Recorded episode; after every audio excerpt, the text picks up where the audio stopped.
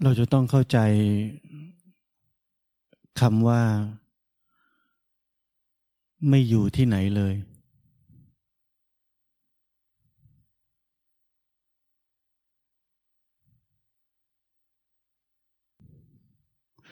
ความไม่อยู่ที่ไหนเลย คือความเป็นหนึ่งเดียวกับธรรมชาตินี้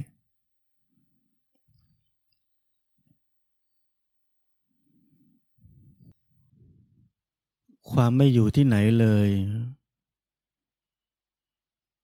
คือความอยู่ทุกที่ ความซึมซาบเอิบอาบ เข้าไปในทุกที่ ทั้งข้างนอก ทั้งข้างใน ทั้งหมด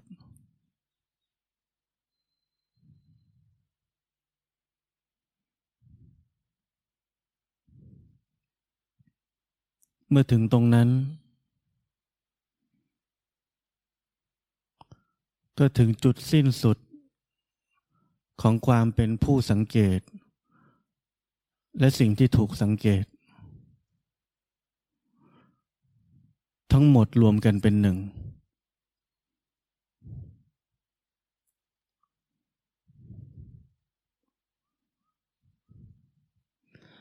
และนี่คือความหมายของชีวิต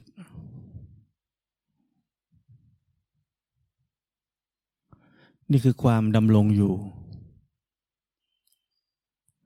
นี่คือทั้งหมดของชีวิต นี่คือสัจจะ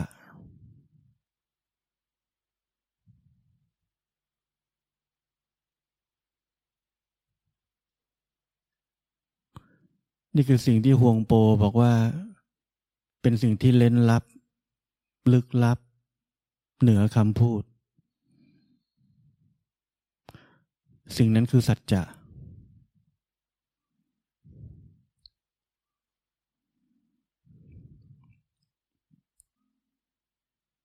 มันไม่ใช่กระบวนการปฏิบัติ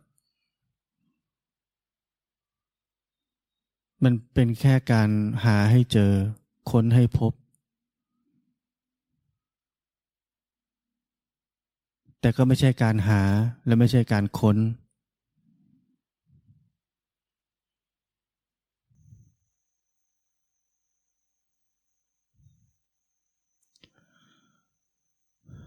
ที่นี่เป็นที่ที่พัฒนาไม่ได้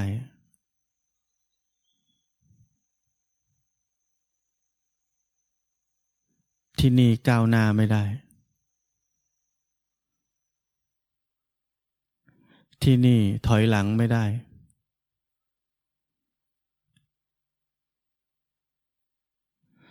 ที่นี่ไม่มีระยะทาง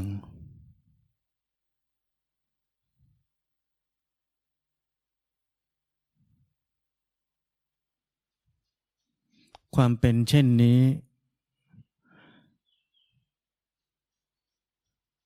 เราหาจุดเริ่มต้นไม่ได้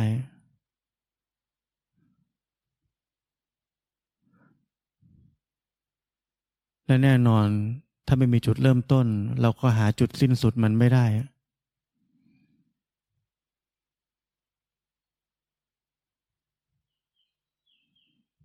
ที่นี่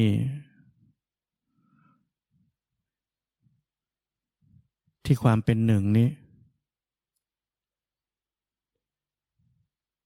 ที่ที่ไม่มีความแบ่งแยกอะไรเลย ที่ที่ไม่มีรอยแตกแยกของความคิด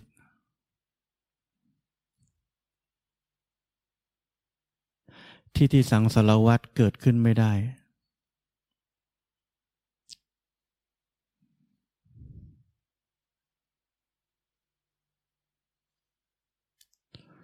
เป็นที่ที่มีความปลอดภัยสูงสุด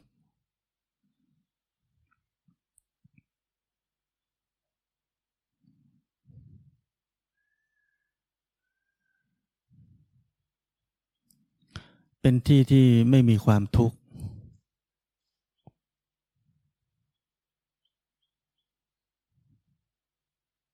เพราะมันไม่เคยเปลี่ยน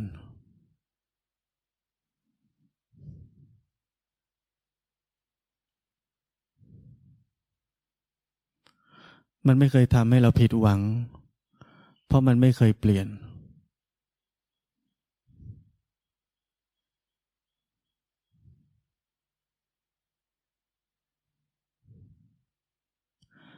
นี่คือสิ่งที่เราไว้ใจได้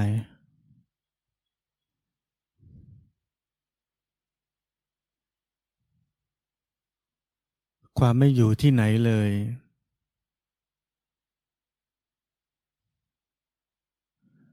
ไม่มีที่ตั้ง เป็นอิสระสูงสุด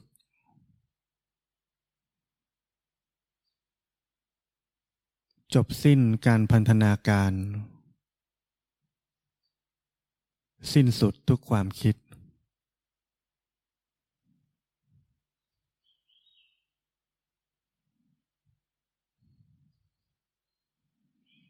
ใช้ชีวิตอย่างสมบูรณ์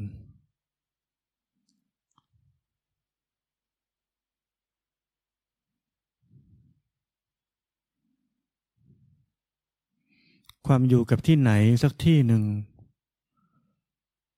คือการเพ่ง ทุกการอยู่ ไม่ว่าจะเบาแค่ไหน ก็คือการเพ่ง คือเป้าหมาย คือตัณหา คือความโลภคือตัวตน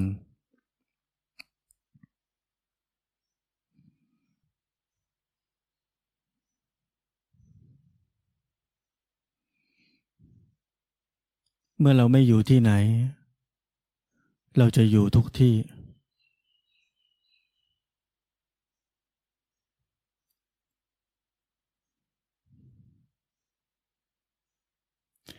ในและนอกประสานเป็นหนึ่งเดียวกัน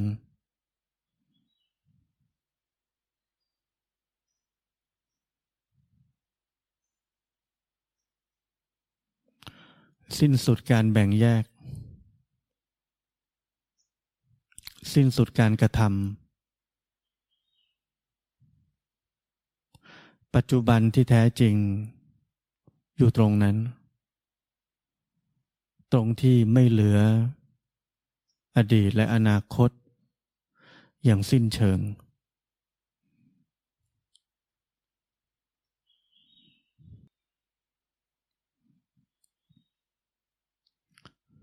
ทั้งหมดที่ผมพูด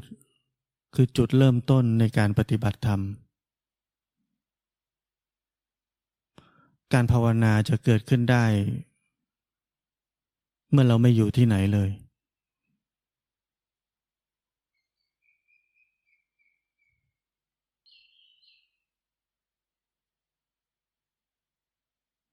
เป็นจุดเริ่มต้นของชีวิตการภาวนา แต่ไม่ใช่จุดเริ่มต้น ของสิ่งที่เราได้พบเจอ เพราะสิ่งนั้นไม่มีจุดเริ่มต้น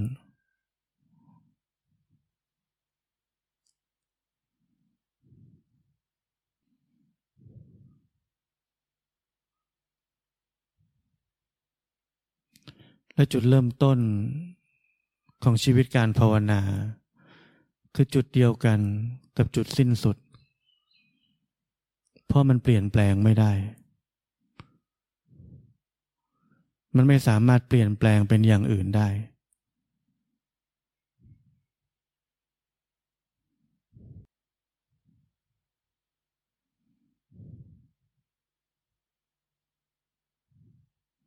เพราะนั้นคำว่าภาวนา คือการค้นพบ ไม่ใช่กระบวนการปฏิบัติ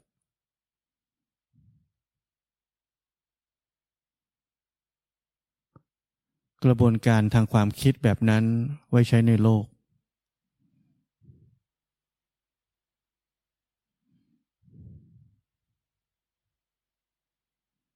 ไว้ใช้ในวิถีของอัตตา วิธีของความเป็นเหตุเป็นผล วิธีของความคิด วิธีของความคับแคบ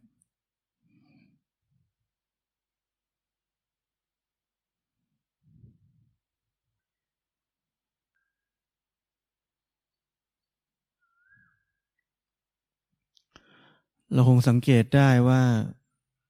เมื่อเราอยากจะอยู่ที่ไหน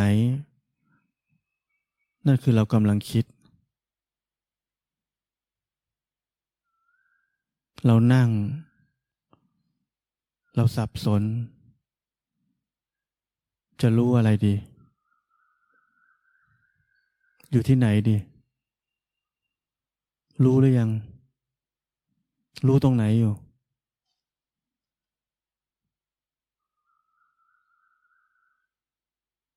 เราทุกคนเป็นแบบนั้น นั่นคือความคิด เราทุกคนเป็นแบบนั้น แล้วเราก็นึกว่าเรากำลังภาวนาอยู่ เราไม่เห็นว่าเรากำลังคิดอยู่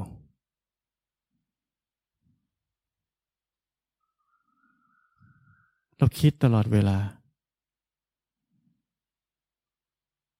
ทันทีที่เราแลนดิ้งลงไปที่ไหน นั่นคือความคิด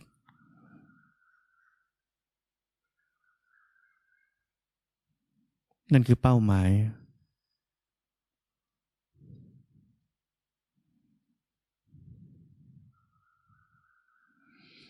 คำว่ารู้แล้วผ่านเลย รู้โดยที่ไม่รู้อะไร ที่หลวงพ่อเทียนสอน มันคืออานุภาพอันยิ่งใหญ่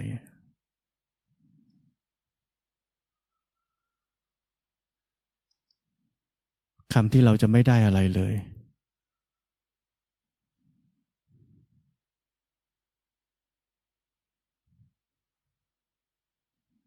คำพูดที่ดูฝึกแล้วคงจะซื่อบื้อมาก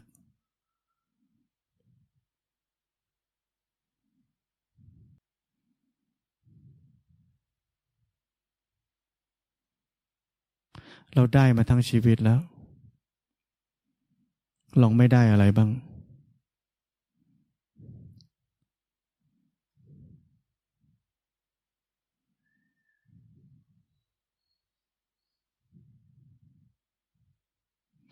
คำสอนที่เหมือนจะไม่ได้อะไรเลย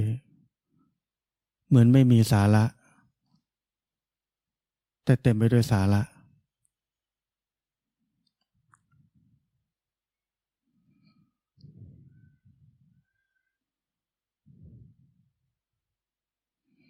คำว่ารู้แล้วผ่านเลย รู้โดยที่ไม่รู้อะไร นั่นคือสัญลักษณ์ของการบ่งบอกว่า ผู้สังเกตและสิ่งที่ถูกสังเกต จะค่อยๆเลือนหายไป จนเมื่อไหร่ที่ถึงจุดสิ้นสุดของทั้งสองสิ่งนั้น ของความแบ่งแยกนั้น เราจะเป็นเนื้อเดียวกัน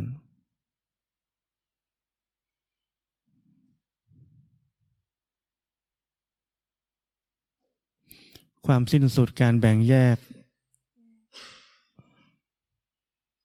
เท่านั้น คือสันติภาพ สันติภาพที่โลกนี้อยากได้ สันติภาพในใจที่เราทุกคนอยากมี มันเกิดจากการสิ้นสุดทุกการแบ่งแยก ความแบ่งแยกนั้นลังแต่จะทำให้ตัวเราเด่นขึ้น ชัดขึ้น อัตตาเราจะใหญ่ขึ้น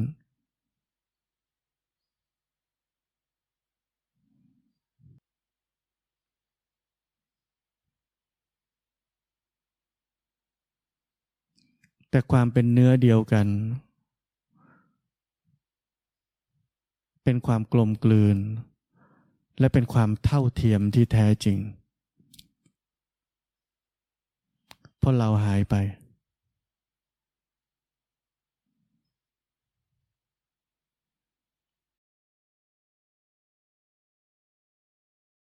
การปฏิบัติธรรม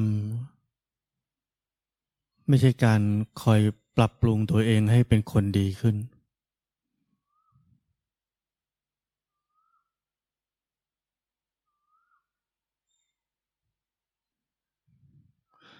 กระบวนการแบบนั้นเต็มไปด้วยเป้าหมาย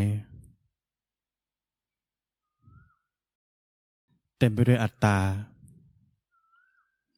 เต็มไปด้วยการได้รับ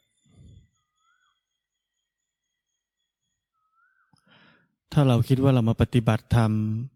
เพื่อเราจะเป็นคนดีขึ้น เราคิดผิด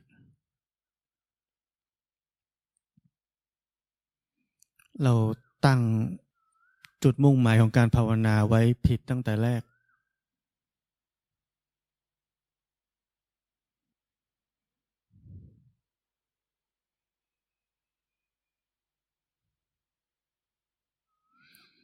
ภาวนาเสร็จแล้ว เราจะเป็นคนดีขึ้นไหม เป็นผลลัพธ์ แล้วเราต้องพิสูจน์เอง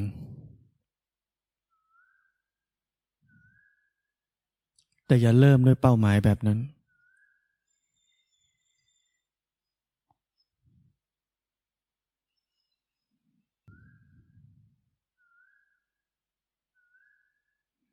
ถ้าเราอยู่ในระบบ ของการประเมินตัวเองว่าเราดีขึ้นหรือยังตามเป้าหมายที่ตั้งไว้ผิด ชีวิตการภาวนานั้นจะเต็มไปด้วยความทุกข์ เต็มไปด้วยความเศร้า เต็มไปด้วยความท้อแท้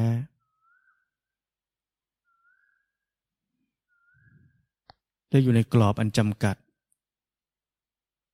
ของเป้าหมายนั้น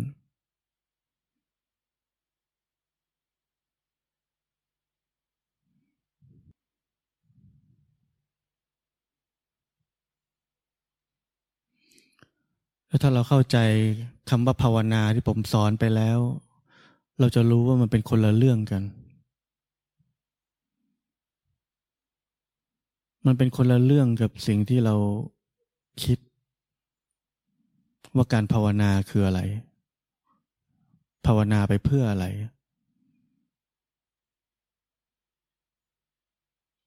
มันไม่ใช่การเปลี่ยนแปลงอะไร การภาวนาไม่ใช่การเปลี่ยนแปลงอะไร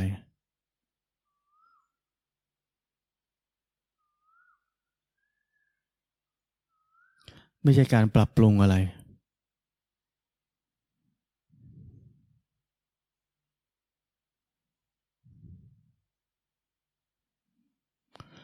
การภาวนาคือชีวิตที่เป็นหนึ่งเดียวกับสรรพสิ่ง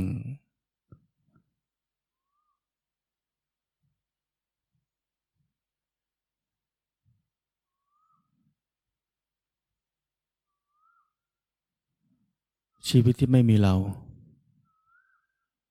นี่คือการภาวนา มันไม่เกี่ยวข้องอะไรกับความคิดที่เราเคยคิด ทุกอย่าง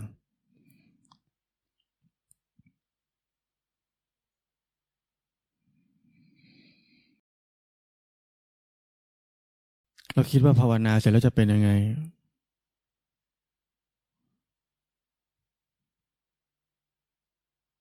เป็นพระอรหันต์แล้วเป็นยังไง เราทุกคนคิดเหมือนกันอย่างหนึ่งคือต้องเหมือนกัน พระอรหันต์ต้องเป็นอย่างนี้ คนภาวนาต้องเป็นอย่างนี้ เราอยู่ในระบบความคิดของโรงงานอุตสาหกรรม เราปั๊มกระมังยี่สิบบาทมาขายไม่เหมือนกันทุกใบ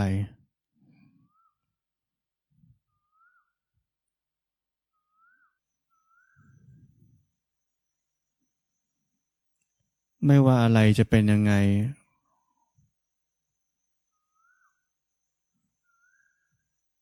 มันก็ไม่เกี่ยวข้องกับความเป็นหนึ่ง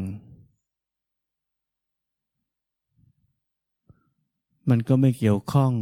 กับความดำรงอยู่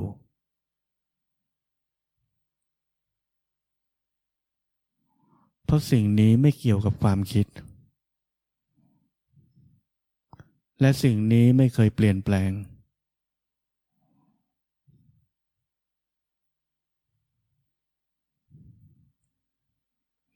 มันไม่เคยโดนทำลายได้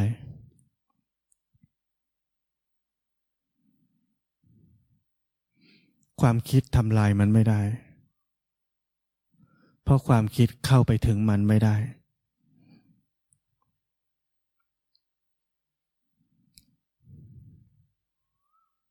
ความคิดทำได้แค่อย่างเดียว คือบังมันเอาไว้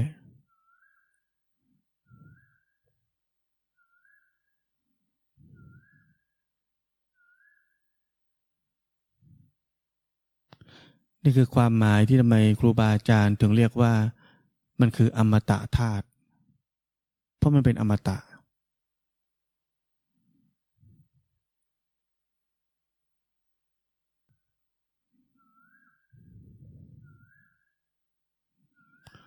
แล้วเราทุกคนต้องมั่นใจว่าเราทุกคนมีอยู่แล้ว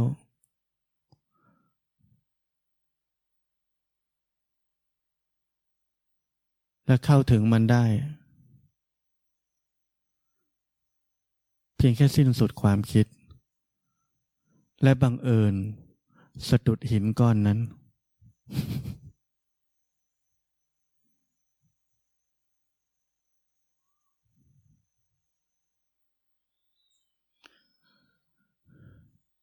ทำไมเราถึงใช้คำศัพท์ว่าหลุดพ้น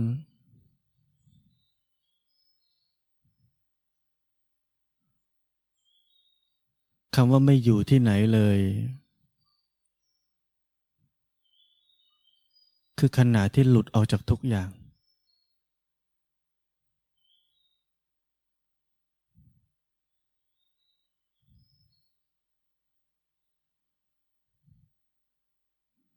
เพราะนั้นความหลุดพ้นไม่ใช่ปลายทาง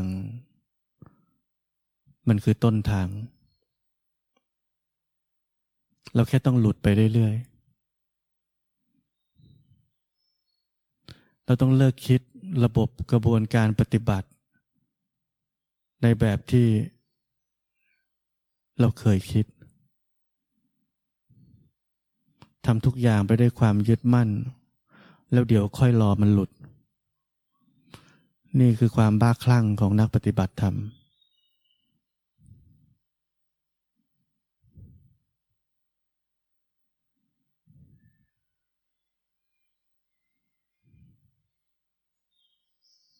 ทำทุกอย่างด้วยความมีตัวตน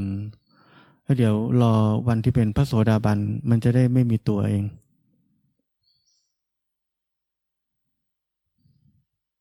รอวันที่เป็นพระอรหันต์เดี๋ยวไม่มีตัวเอง วันนี้มีตัวไปก่อน ไม่เป็นไร เพราะเรายังไม่ได้เป็นพระอรหันต์นี่คือความบ้าคลั่งของนักปฏิบัติธรรม ความไร้สาระของนักปฏิบัติธรรม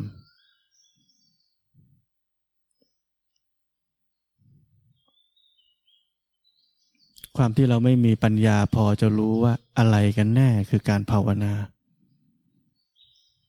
เราเลยได้แต่ทำตามๆเข้าไป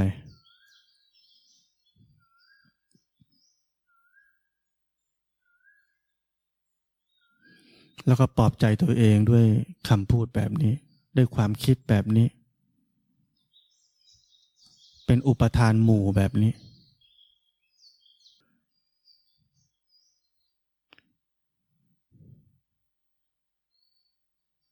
ทันทีที่ผมบอกว่าไม่ต้องอยู่ที่ไหนเลย ผ่อนคลายให้ถึงที่สุด ปล่อยวางทุกอย่าง ลืมทั้งหมดที่เราเคยรู้มา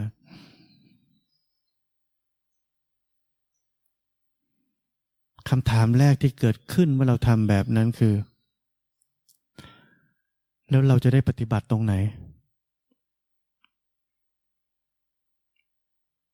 เห็นไหม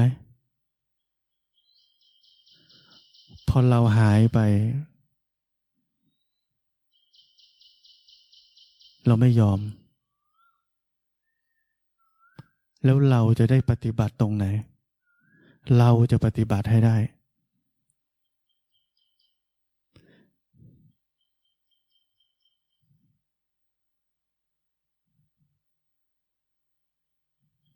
นี่คือสุดยอดแห่งความหลอกลวงของความคิด เราต้องการยึดอะไรบางอย่าง เราจะปฏิบัติเพื่อพ้นจากความยึดมั่นถือมั่น แต่พอเราจะเริ่มปฏิบัติเราต้องการยึดอะไรบางอย่าง เราปล่อยไม่ได้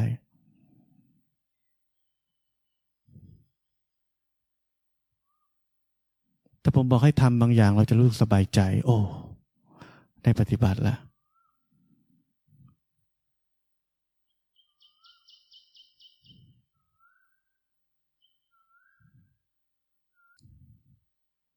เพราะนั้นขอให้ทุกคนโชคดี